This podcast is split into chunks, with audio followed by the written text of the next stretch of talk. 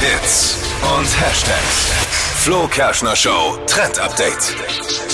Megastar Rita Ora, die trägt ein neues Tattoo. Das hat sie jetzt auf Instagram geteilt und ich finde es richtig schön. So eine schlichte Blume auf der äh, linken Seite von ihrer Hüfte ist das drauf in so ganz dünnen Linien und damit ist sie auch voll im Trend. Nämlich diese Feinline-Tattoos, die sind für 2022 richtig angesagt. Ich mag keine Tattoos. Warum? Ja, gefällt mir nicht. Ich habe auch keins. Oder ich hatte mal eins, habe ich mir wegmachen lassen. Ich bin Team No Tattoo. Also ich finde es richtig schön. Das sind so ganz, ganz feine, dünne, kleine Tätowierungen.